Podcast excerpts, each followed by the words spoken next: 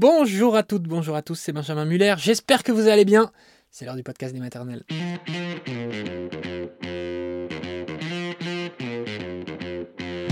Le podcast des maternelles à propos du coup de foudre, suivi quelques jours plus tard, quelques semaines plus tard, d'une grossesse. Oui, ça arrive, bien sûr, je suis tombée enceinte quelques jours après notre coup de foudre. On va entendre un témoignage que l'on a que l'on c'est très dur à dire, que l'on analysera. Essayez de le dire chez vous, vous allez voir, que l'on analysera. Voilà, j'ai réussi juste après. Aujourd'hui, on parle d'amour, on va parler coup de foudre avec Marie. Bonjour Marie. Bonjour. Marie, vous êtes la maman de Java qui a deux ans et demi, de Robinson qui a 18 mois. 18 euh, mois, oui, 18 mois, il est tout petit. Je vais dire 18 ans, n'importe quoi. Et à 38 ans, vous étiez célibataire, sans enfant, et un jour de novembre, vous croisez Edouard. Voilà. Euh, c'est le coup de foudre. Quelques semaines plus tard, vous décidez de faire un enfant. Alors, on est très très heureux parce que euh, on adore parler d'amour et en plus, quand ça donne de beaux enfants comme les vôtres, c'est formidable. Est-ce que vous pouvez nous raconter votre rencontre avec Edouard Où vous en êtes à ce moment-là? Alors, donc, euh, comme vous l'avez souligné, j'étais célibataire. Mmh. Je, je, pars un week-end à Biarritz, sachant que moi, j'ai toujours un peu fonctionné sur des coups de foudre. Toutes mes histoires, mais qui étaient plus ou moins foireuses, ont toujours commencé par des petits coups de foudre, rien à voir avec celui qui m'attendait. En tout cas, une attirance physique euh, de prime abord, avant même une, une, attirance intellectuelle. Et donc, euh, j'avais à chaque fois des copines qui me disaient Marie, tu sais, l'amour, c'est autre chose. Moi, regarde, j'ai rencontré euh, un tel et on est tombé amoureux. On tombe amoureux, donc on rencontre quelqu'un, on le trouve sympathique et on tombe amoureux. Nanana, Donc, depuis quelques mois, je m'étais dit, OK, je vais changer mon fusil d'épaule parce que clairement, ça ne fonctionne pas pour moi. Donc, peut-être qu'en effet, on tombe amoureux. Donc, j'avais eu une dernière histoire où j'avais essayé de tomber amoureuse. Et vraiment, au bout de deux mois, j'ai appelé les copines, j'ai dit, je suis désolée, les filles, j'ai vraiment essayé, j'ai essayé, j'ai essayé. Ça ne marche pas avec moi. Et donc, j'étais toujours avec ce type. Je pars en week-end à Biarritz en me disant, mon dernier petit week-end, lundi, je rentre, je lui dis que c'est fini parce que clairement, je n'y arrive pas. Et donc, je pars à Biarritz un week-end où je ne devais pas aller. Et je prends un train que je ne devais pas prendre. Je dîne dans un restaurant dans lequel je ne devais pas dîner. Et je rentre dans le restaurant avec des copines. Le restaurant était vide. J'ouvre la porte. Et là, vraiment, coup de foudre. Donc, je vois Edouard. Coup de foudre, vraiment, je suis restée euh, comme ça. Donc on marche avec mes copines pour aller s'installer. J'étais comme ça. voilà, coup de foudre. Alors vous êtes retrouvés après Et coup de foudre réciproque parce que sinon bah oui. c'est quand même moins marrant. Parce que je voyais du coup quand même, on se faisait un petit eye contact. Euh, c'est ça qui est fou, c'est que lui, quand il vous a vu, euh, il est tombé raide dingue aussi. Quoi. Bon. Alors ensuite, vous êtes revus ce soir-là. Alors, vous êtes parlé. Comment ça s'est passé? Donc, donc mes copines me parlaient au restaurant et moi je faisais. Mm-hmm. Ouais, ouais, oui, oui. Qu'est-ce que tu me dis? Oui, d'accord, d'accord. Oh, j'étais complètement à la ramasse. On part du restaurant et il était près de la caisse. Donc, au moment où on va payer, des amis, d'amis d'amis arrivent dans le restaurant, lui disent bonjour. Donc, je comprends que potentiellement, on commence à avoir un petit lien. On part dans un bar et donc je lance on va au bar du marché si jamais vous voulez nous retrouver. Et là, il me regarde. En haut-parleur. exactement. Donc, soi-disant, je m'adressais au fameux copain de la copine, mais je le, en le fixant lui. Donc, il dit oui, je viendrai. On part au bar et euh, les heures passent, enfin les minutes passent, les minutes passent, il arrive toujours pas. Il arrive au bout d'une heure, vraiment au moment où je désespérais qu'il arrive. Et là, il me fonce dessus, il s'assied à côté de moi et on fait que parler tous les deux, tous les deux. Et là, il me dit, mais euh, je te suis sur Instagram. Je dis quoi? Comment ça, tu me suis sur Instagram? Il me dit, oui, oui. Euh, en fait, je t'ai déjà croisé dans la rue il y a trois ans, à Paris, à l'angle rue Réaumur, euh, rue Montorgueil, devant un magasin de basket. Vous vous souvenez de l'endroit précis? Donc, en fait, lui, son coup de foudre, il datait de trois ans avant. Donc là, je dis, bah euh, oui, en effet, c'est bien possible, parce que mes bureaux sont exactement ici, donc oui. Et là, il me dit, et euh, tu portais des Stan Smith à scratch et un pantalon en velours côtelé noir. Franchement, si j'avais pas eu un coup de foudre, je me serais dit, ok, il, il est je prends mes jambes à mon cou et il est malade. Donc je dis, bah oui, oui. Mais lui, il n'avait pas l'air étonné du tout. il continue, il me dit, il regardait ses chaussures, je me souviens. il me dit, mais c'est pas fini parce que je t'ai croisé aussi l'année dernière euh, à Biarritz. Tu étais là autour du 15 août avec des copines et tu portais un maillot de bain, euh, une pièce à damier noir et jaune. Donc je dis, oh là, je dis, bah oui, oui, euh, c'est bien moi. et là, donc il me dit, bon, bah là, c'était la troisième fois. Donc, bon, sous-entendu, je suis un peu obligée de venir te parler parce que c'est la troisième fois. Oui, le premier baiser, alors, c'était quand? Le premier baiser, c'était pas tout de suite, parce qu'il était en couple. Donc il a attendu de régler ses petites affaires. Il me l'a dit d'entrée de jeu, donc je comprenais pas trop pourquoi il me parlait, il me parlait alors qu'il était en couple. Donc je me disais, oh, là là. Je me suis dit, en fait, dommage, je suis encore mal tombée, il est, en couple et tout. Et il me parlait, il me parlait. Bref, on se voit plus du week-end parce que lui partait et moi je repartais. Bon, bref, on ne se voit plus du week-end. Mais je me rends compte en rentrant chez moi le soir que j'ai une photo de lui sur mon Instagram. Parce qu'en fait, trois ans avant, une photographe de Biarritz m'avait emprunté des vêtements parce que j'ai une marque de vêtements. Et euh, dans le shooting, elle m'a dit Je te donne les photos, t'en fais ce que tu ah, veux. Il a fait le mannequin pour vous Il avait fait le mannequin pour moi, mais sans, sans savoir que c'était moi et moi sans savoir que c'était lui. dans toutes les photos que le photographe m'a données, la seule que j'ai gardée, c'était la photo de lui qui portait une chemise Please Love Me, une chemise de ma marque, Please Love Me. Et je me suis dit Tiens, c'est drôle, un homme qui porte du mode trotteur, c'est rigolo. Je la mets sur Instagram avec écrit Coucou toi, hashtag Please Love Me, mais sans savoir qui c'était. Voilà, fin de l'histoire. Donc c'est quand même marrant parce qu'il y avait des petits prémices. Ah bah ouais. On est obligé d'accélérer un tout petit peu, mais en gros, euh, vous vous êtes embrassés comme euh, je sais pas quoi. Un mois. À la gare de Limoges, c'est ça? Alors, on s'est rencontrés le 19 novembre et on a parlé, parlé, parlé jusqu'au 26 décembre. Et le 26 décembre, il m'a envoyé un texto avec écrit juste Viens. J'ai répondu oui. Deux heures après, j'ai donné une heure de train. On ne s'est pas parlé du tout dans les 24, les, ouais, 24 heures qui ont suivi et j'ai débarqué à la gare de Limoges et on a marché tous les deux comme ça sur le quai et et voilà. Ah, quel joli vendredi, Marie, ça me plaît. Après, vous avez passé quatre jours ensemble, et puis euh, après ça, le 20 janvier, il arrive à Paris, et le 24 janvier, vous êtes enceinte. Exactement. Donc ça, c'est quand même fantastique. Est-ce que vous aviez parlé d'enfants ensemble? Euh, Alors, il savait que je prenais plus la pilule. Euh, je ne l'ai jamais caché. Et étrangement, on s'était dit l'un comme l'autre, en plus que les enfants, c'était pas forcément notre, euh, notre truc. Enfin, si on en avait, on était content, mais enfin, de façon même euh, indépendamment de notre histoire. Hein. Si on en avait, on serait content. Euh, si on n'en avait pas, c'était pas très grave. Donc, c'était pas non plus le rêve de notre vie. Et, mais il savait aussi que j'avais arrêté la pilule. Et je savais évidemment que j'avais arrêté les pilules. Donc, on savait aussi que si on n'en voulait pas, il y avait aussi des moyens de ne pas en avoir, évidemment. Donc, au final, on a été surpris, mais pas tant que ça. Mais étonnamment, alors qu'on se connaissait quand même pas si bien. J'ai douté de plein de choses, mais absolument pas que ce soit une mauvaise idée. Ce qui est fou, c'est que vous êtes vus huit fois. Exactement. Avant que vous tombiez enceinte. Donc là, on peut se dire, bon, franchement, c'est mal barré parce qu'ils ne se connaissent pas, elle est enceinte, etc. Est-ce que vous avez tout de suite habité ensemble fort de cette nouvelle?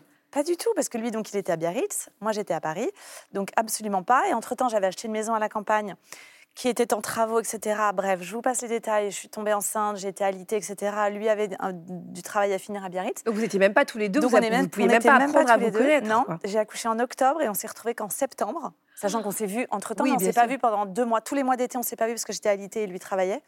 Donc pendant deux mois, on ne s'est pas vu. Et ensuite, il est venu me retrouver chez ma mère le temps que la maison soit terminée. Et donc en fait, on a vécu à trois euh, directement. Au début, trois avec ma mère et puis après, trois avec euh, Java. Donc si je récapitule, entre pas vraiment de maison ensemble. Euh, vous êtes vus euh, huit fois avant de vous connaître, etc. Euh, bon, quand même, ça va très très vite. Est-ce que vous avez eu un moment de doute? Alors, jamais. Et c'est drôle parce que c'est les gens qui me collaient un peu le doute en me disant oh, mais ça va t'as le moral quand même c'est pas trop dur d'être toute seule alors que t'es alitée ton mec est pas là en plus vous vous connaissez pas si bien que ça au final et tout et moi, pas une seule seconde, j'ai douté. J'ai pas trouvé ça si dur que. En fait, j'étais tellement portée, je crois, par la force de notre amour que rien me semblait impossible, rien me semblait difficile. Et au final, euh, j'en garde pas du tout un mauvais souvenir. Alors que je sais très bien que c'était pas du tout l'idéal. Oui, parce que généralement, dans ces histoires, c'est quand il y a un très fort désir d'enfant, mais là, on sent qu'en plus, c'était super si ça arrivait, mais enfin, c'était pas le but ultime. Le but, c'était vraiment de créer une histoire d'amour et de rencontrer euh, The One. Euh, en préparant l'émission, vous nous avez dit, je redoutais un petit peu l'accouchement. Comment ça s'est ah passé? Depuis toujours. Hein. Mm. Même limite, je dégoûtais un peu les copines. Ah, je suis enceinte. Oh, T'es enceinte, mais l'accouchement, ma pauvre, quelle aura. Ouais, c'était un truc, ça me. Et alors, comment ça s'est passé pour vous? Eh ben, ça s'est alors, la grossesse a été l'enfer, donc j'étais alitée, etc. L'accouchement lui-même s'est très bien passé parce que j'ai accouché très vite. Donc, au final, c'était pas du tout ce que, enfin, des horreurs que j'ai pu imaginer pendant des années et des années. En revanche, le postpartum a été un peu plus compliqué. Mmh. C'est vrai, vous avez eu un petit, ah ouais, j'ai eu, petite euh, descente. épisio, mais à la limite, c'est pas tant ça. Mais ensuite, j'ai eu un œdème sous l'épisio, donc je pouvais plus bouger. J'étais vraiment, euh, je pouvais plus marcher, une douleur de malade. Et ensuite, j'ai eu une déchirure sous l'épisio. Ah oui, d'accord. franchement, les trois premières semaines. pas eu de bol. Ouais, c'était dur. Vraiment, c'était dur. Et donc, oui, ça, c'est euh, pour le, le postpartum. Mais alors, avec Edouard, comment ça se passait? Est-ce que vous avez réussi à trouver vos marques alors que vous ne connaissiez pas bien avec, dans cette Ouais. tempête qui est l'arrivée d'un enfant? Et ce qui était drôle, c'est qu'autant moi j'ai plein de frères et sœurs, j'avais plein de copines qui ont eu des enfants, etc. Mais Edouard, personne, aucun bébé Mm. dans son entourage. Donc lui, il a vraiment euh, tout appris d'un coup. Même les gestes que moi je connaissais de petits neveux, de nièces, etc. Lui, pas du tout. Donc c'était à la fois c'était mignon parce que on a évidemment tout appris ensemble. Je pense qu'on n'avait rien préparé également ensemble et on n'avait rien préparé euh, Ouais. ensemble aussi. Donc euh, en effet, on est parti de vraiment de 0 0 0. Mais euh, encore une fois, même, en- enfin, même avec le recul maintenant, et Dieu sait que physiquement c'était douloureux, c'est passé en vrai comme une lettre à la poste. Oui, En fait, c'est comme tout était naturel. La vie est bien faite, hein. on s'adapte, on Mm. apprend, on sait faire, euh, Mm. et on fait surtout du mieux qu'on peut. Mais comme on n'avait pas de modèle, au final, Oui. eh ben, Eh ben, c'était une, euh, telle belle expérience que vous avez voulu la réitérer. Quand est-ce que vous avez pensé à puis- faire un deuxième enfant Mais c'est surtout, je rebondis juste encore sur la question, c'est qu'on était fou amoureux aussi. Oui, Donc ça. à un moment, euh, même quand tu es fatigué, quand tu es fou amoureux, tu es encore aussi porté par un Ah, bien espèce sûr. de... Tu, vois, tu veux faire bien, quoi. Tu veux que l'autre il soit aussi fou amoureux, donc, euh, donc tu donnes un peu tout. Tu es encore sur ton meilleur jour. Et alors le deuxième enfant? Et le deuxième Robinson. donc, donc Java, c'était hyper facile. Elle a fait ses nuits hyper tôt, elle dort, elle mange, donc franchement, pas compliqué. Et quand elle a eu 9 mois, vu que j'avais donc déjà 40 ans, non, 39 ans, euh, et ben on s'est dit, c'est maintenant ou jamais si on en va. En fait, on était tellement bien à trois qu'on s'est dit, allez, on en fait un, un deuxième. Mais comme j'avais 39, je me suis dit, OK, euh, on essaye. Si ça marche, c'est super. Si ça marche pas, euh, c'est pas grave. Et moi, je fais assez confiance à la vie sur ce genre de choses. Si la vie doit nous en pas donner un, poussé, super. euh, Ah non, non. non. Non, et puis euh, j'avais pas envie d'attendre non plus pendant des années. Donc soit ça marchait tout de suite, c'était super, soit ça marchait pas et c'était pas grave. Je savais qu'on serait très heureux à trois, mais comme je savais qu'on serait très heureux à quatre, et comme je savais aussi qu'on aurait été très heureux sans enfant. Donc c'était pas. Mm. Et, euh, et je suis tombée enceinte au bout d'un mois, donc euh, rebelote. Et on s'est dit surtout, Java est hyper facile, donc c'est maintenant ou jamais. La fenêtre de tir, elle est maintenant. et en effet, on a bien fait. ouais, c'est ça. Ouais. Bon, donc maintenant, il y a Robinson qui a 18 mois Ouais, aujourd'hui. Les deux sont deux petites beautés euh, absolues. Merci Marie d'être venue nous parler d'amour ce matin. Ça fait du bien, votre témoignage. Ça va redonner plein d'espoir, peut-être à des jeunes femmes qui sont là en train de se dire Oh là là, l'horloge biologique tourne, j'ai mais- pas rencontré. Euh, Ouais, mais moi je me suis toujours dit, euh, bah, déjà on regrette. Enfin, je connais personne au monde qui regrette d'avoir fait un enfant déjà, Mm. alors qu'on peut regretter de ne pas l'avoir fait quand on pouvait.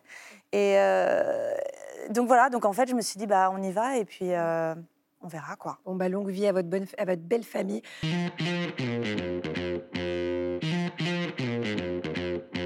Alors, pour répondre à toutes vos questions, nous avons le plaisir de recevoir Sophie Cadalen. Bonjour Sophie. Bonjour Vous êtes psychanalyste et vous êtes l'auteur de nombreux ouvrages, dont Aimer sans mode d'emploi chez Erol, Vivre ses désirs. Vite, point d'exclamation, c'est mon préféré celui-là. Chez Ray et au point. Euh, un grand merci d'être avec nous ce matin, euh, Sophie. Euh, là, on voit une relation qui vient à peine de naître. Ils se sont vus huit fois et tout à coup, Marie tombe enceinte. Je sais que la moyenne euh, chez les Français, c'est trois ans et demi avant de tomber enceinte. Est-ce qu'il y a plus de risques d'échec Je veux dire, à la fois amoureux et puis aussi pour sa santé mentale quand on, fait un bébé très très vite? Euh, je crois pas. Alors, je ne connais pas les statistiques, Mhm. mais il n'y a pas de raison que ça échoue davantage si on se connaît euh, moins bien, mieux, parce qu'il n'y a pas non plus d'assurance que ça va bien aller, parce qu'on se connaît bien quand on a fait un enfant. Ce qui, est- ce qui est intéressant dans le témoignage de Marie, c'est que en fait, il n'y a, y a pas de préjugés, il n'y a pas de réserve. Il y a quelque chose qui accueille, qui est très, ouvert, comme le fait de vouloir un enfant. Oui ou pas, c'est pas sûr, on verra, on peut vivre sans, puis s'il y a, c'est bien. Enfin, il y a quelque chose finalement de très disponible. Et c'est souvent ce qui fait obstacle à nos histoires. C'est qu'on a des idées, on a des attentes, on a un projet, on a un horizon. On n'a pas rencontré l'autre souvent, qu'on sait déjà comment ça devrait se passer et comment il devrait nous prouver qu'il nous aime et comment on sera sûr que ce sera le bon père ou la bonne mère de notre enfant. Là, le terrain est vierge. Il n'y a que de l'accueil possible. Et je crois que c'est le plus difficile à acquérir en amour, c'est de la souplesse, c'est de l'adaptation, c'est euh, de l'ajustement. Là, finalement, il n'y a rien qui empêche. Alors Julie vous demande quel mécanisme psychique fait qu'on décide de faire un enfant alors qu'on n'a encore rien construit ensemble? C'est de l'ordre d'un mécanisme psychique, ça? Non. Alors déjà, vous faites bien de le souligner. Je ne crois pas qu'il y ait aucun mécanisme qu'on puisse isoler en disant tac, tac, tac, tac, qu'il se passe ça et hop, on va faire un enfant. Mm. Euh, non, il y a cette, cette- ce que je viens de dire, une disponibilité. Euh, il y, a- il y a quelque chose d'un peu fou dans la rencontre, dans- dans- et notamment le coup de foudre. Euh, on n'est pas préparé, ça nous tombe dessus, Ouais. et on est prêt à tout. Alors très souvent, justement, on va barricader, on va dire oui, on va, bon, euh, ne nous précipitons pas. Là, ils y sont allés, ils y sont allés. Ils Elle étaient tombée- portés par leur histoire d'amour, surtout. On sent qu'ils étaient tellement Oui, amoureux Et, puis il n'y avait pas d'intention. Oui. Ils sont pas, voilà, il n'y a pas eu un enfant parce qu'ils ont voulu faire un enfant. Mais il y a très souvent dans ces histoires euh, où très vite l'enfant arrive, enfin en tout cas la grossesse, euh, il peut y avoir en soi, chez l'un, chez l'autre, une envie d'enf- d'enfant très forte, mais pas forcément sur le mode je veux un enfant, mais quelque chose, voilà, une disponibilité là aussi, un, projet qu'on a geler, euh, auquel on ne s'est pas forcément attelé de manière, euh, on retrousse les manches et euh, il faut trouver le géniteur ou la génitrice, parce que ça aussi, ça fait obstacle souvent. Mais voilà, c'était là l'idée de faire famille qui est très importante, et quelquefois on rencontre l'autre en se disant mais, mais oui, avec lui, avec elle, il y a le déroulé de la famille qui est évident. Joséphine nous dit il arrive que la relation de couple tangue, voire soit mise en danger avec l'arrivée du bébé, ça c'est sûr. Dans la mesure où on devient parent en même temps que couple, risque-t-on moins ce baby clash? C'est une bonne question, ça. Oui, alors ça s'appellera peut-être pas le baby clash. Maintenant, euh, quand- enfin, on, on va revenir au baby clash. Euh, Ce qui souvent, voilà, euh, fait, fait, fait choc, fait heurt, fait euh, rupture aussi, c'est on se découvre autrement. Oui. On se connaissait d'une certaine manière dans le couple, enfin en couple, relativement disponible, relativement libre. Avec l'enfant, c'est une autre affaire, vous le savez. Euh, et là, voilà, il y a une rupture de, de, de vie, de- d'engagement, de, d'imaginaire aussi. Tiens, on ne se voyait pas comme ça, on ne voyait pas l'autre comme ça. On ne se connaissait pas comme ça aussi, parce qu'on se découvre en situation. Euh, là, on n'est pas encombré par ça, puisqu'on ne se connaît pas du Ouais. tout, ou, ou si peu. Oui, on arrive vierge. On arrive très vierge. Donc ça va pas être cette espèce de choc. Tiens, le, le- le père que j'imaginais ou la mère que je croyais être ou, ou que je croyais euh, elle serait. Non, il y aura pas ça. Mais on va se découvrir quand même. On, va se rencontrer. Et, quelquefois, euh, euh, on n'arrive pas à passer les étapes non plus. Première question de Florence qui dit Dans ces histoires fulgurantes, on a tendance à penser que la femme est plus motrice que le conjoint. Est-ce une idée reçue? Oui. Ben, je crois, oui, Oui, c'est une idée tout à fait reçue. Ben, on, on pense toujours que ce sont les femmes qui veulent les enfants et les hommes qui subissent un peu ça. Mais non, non, il y a des hommes qui véritablement, depuis longtemps, cherchent, quelquefois sans le savoir d'ailleurs, veulent un enfant, veulent faire famille et cherchent donc la mère de leur J'ai futur l'impression enfant. que c'est de moins en moins le cas, non? Bah, Que ce soit les, les- les femmes qui souhaitent un enfant et que l'homme suit. Bah, bah, c'est de moins en moins euh, l'idée que l'on en a. Voilà. Euh, ça a toujours été. Enfin, il y avait l'idée de toute façon qui, ça partait de soi. euh, tout le monde était convaincu que c'était une affaire de femmes, que les hommes accompagnaient cette affaire de femmes. Maintenant, non. La, la question, le désir d'enfant se pose et donc se pose pour chacun. Ludivine, alors elle n'avait pas prévu de faire un enfant avec son compagnon tout de suite apparemment, mais elle dit on a décidé de le garder ensemble, même si j'angoisse que mon compagnon regrette et j'angoisse de me retrouver seule avec un bébé. Dois-je lui en parler et comment? Bien sûr qu'elle doit lui en parler. Maintenant, ça aussi, ça n'a pas tellement à voir avec le temps de la rencontre, avec le peu de temps qu'on a passé ensemble. Est-ce que c'est pas les questions qu'on a tous finalement? Quand Elle on- se serait posé la même question euh, éventuellement si elle connaissait, euh, peut-être si elle le connaissait plus, si... euh, Peut-être pas, dans son cas à elle, mais Mm. d'autres se la posent. On peut avoir passé euh, 3 ans, 4 ans, 5 ans, 10 ans avec quelqu'un et puis se dire oui, mais maintenant qu'on a un enfant, on n'aura pas la même vie. Est-ce que Oui. ça, ça ira toujours? Est-ce qu'il m'aimera mère? Est-ce qu'il m'aimera père? Est-ce qu'elle m'aimera père? Ou il m'aimera père d'ailleurs Euh, Non, non, ce sont des questions de toute façon qui, qui parlent de la relation, qui parlent de notre rapport à nous, la Ouais. confiance, l'inconnu, l'ignorance qu'on a de cette relation. C'est ça la grande aventure de la vie, de l'amour, de la famille. On ne sait pas ce qui va se passer, on ne sait pas quels obstacles on va rencontrer, on ne sait pas ce qui va peut-être faire résistance chez l'autre, mais aussi chez soi. Donc ces questions, effectivement, elles se posent.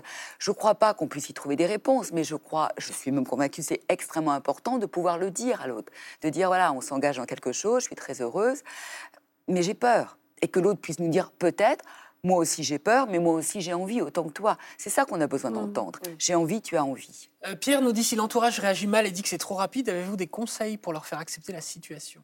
Ah bah oui, j'ai un conseil, c'est l'entourage, on le tient à distance. On lui dit c'est bien gentil, entourage.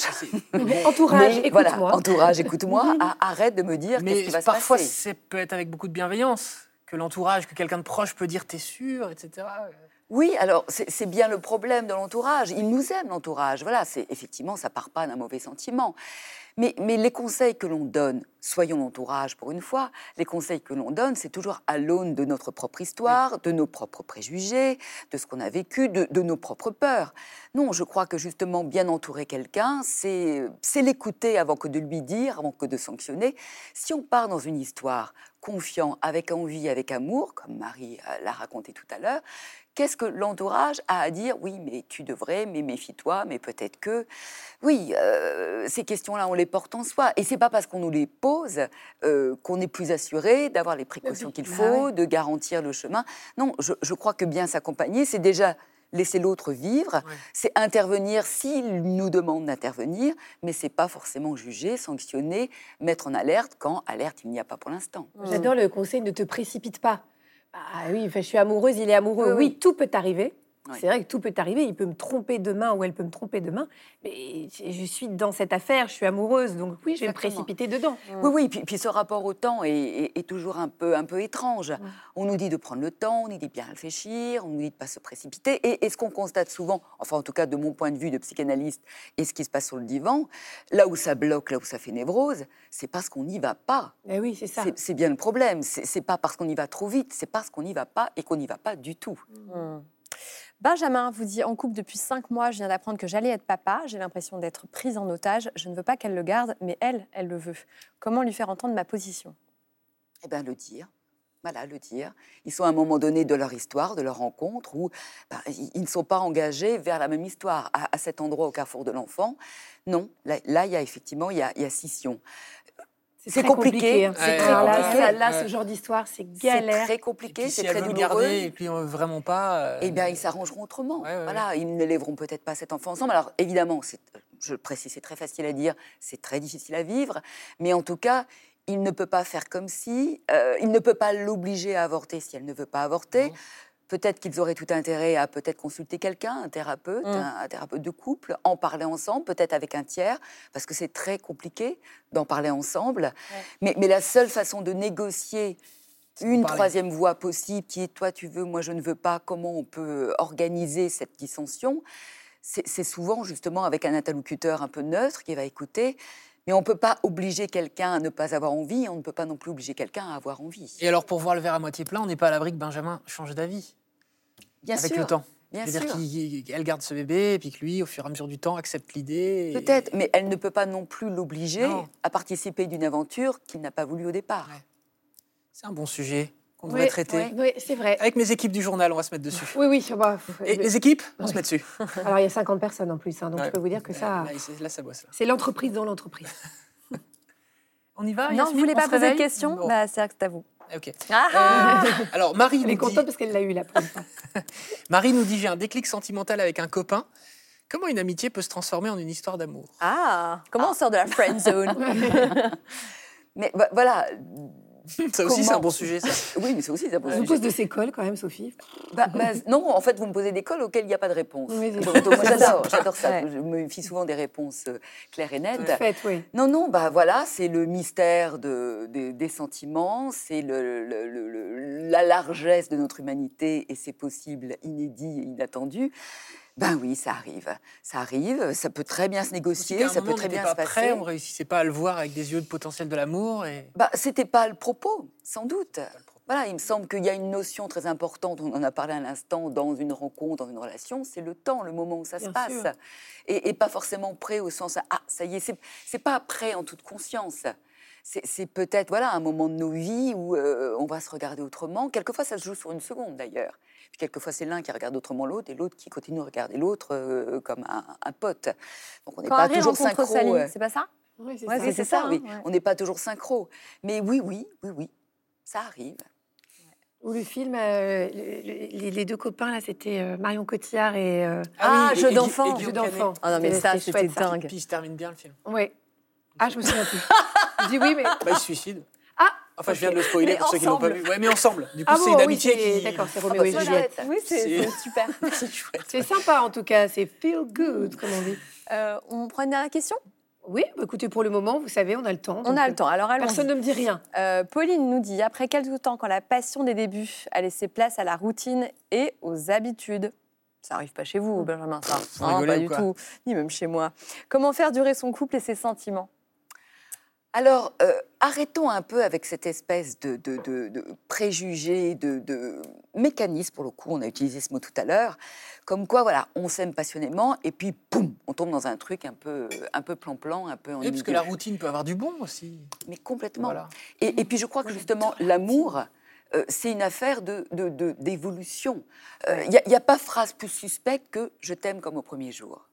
Oui. C'est pas très bon signe, ça. Euh, alors effectivement, dans nos imaginaires, il y a quelque chose d'évident tout de suite, sauf que c'est peut-être ça, justement. hein.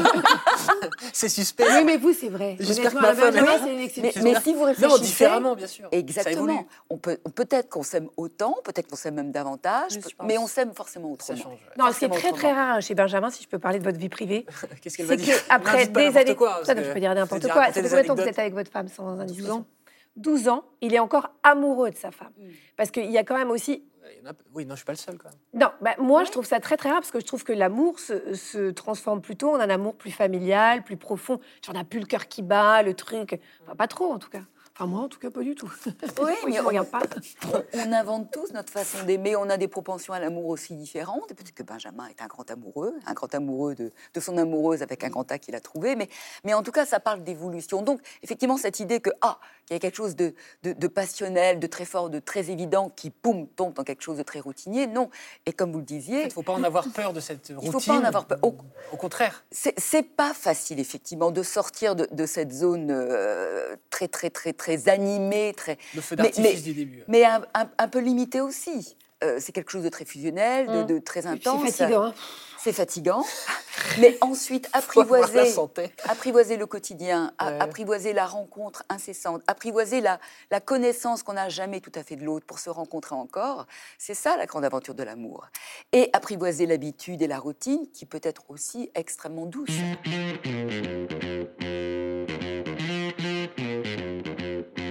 Merci à toutes, merci à tous d'avoir suivi ce podcast des maternelles. C'est la fin de cet épisode que vous pouvez retrouver bien sûr comme vous le souhaitez sur toutes les plateformes de podcast. Je vous dis à très vite. Ciao tout le monde.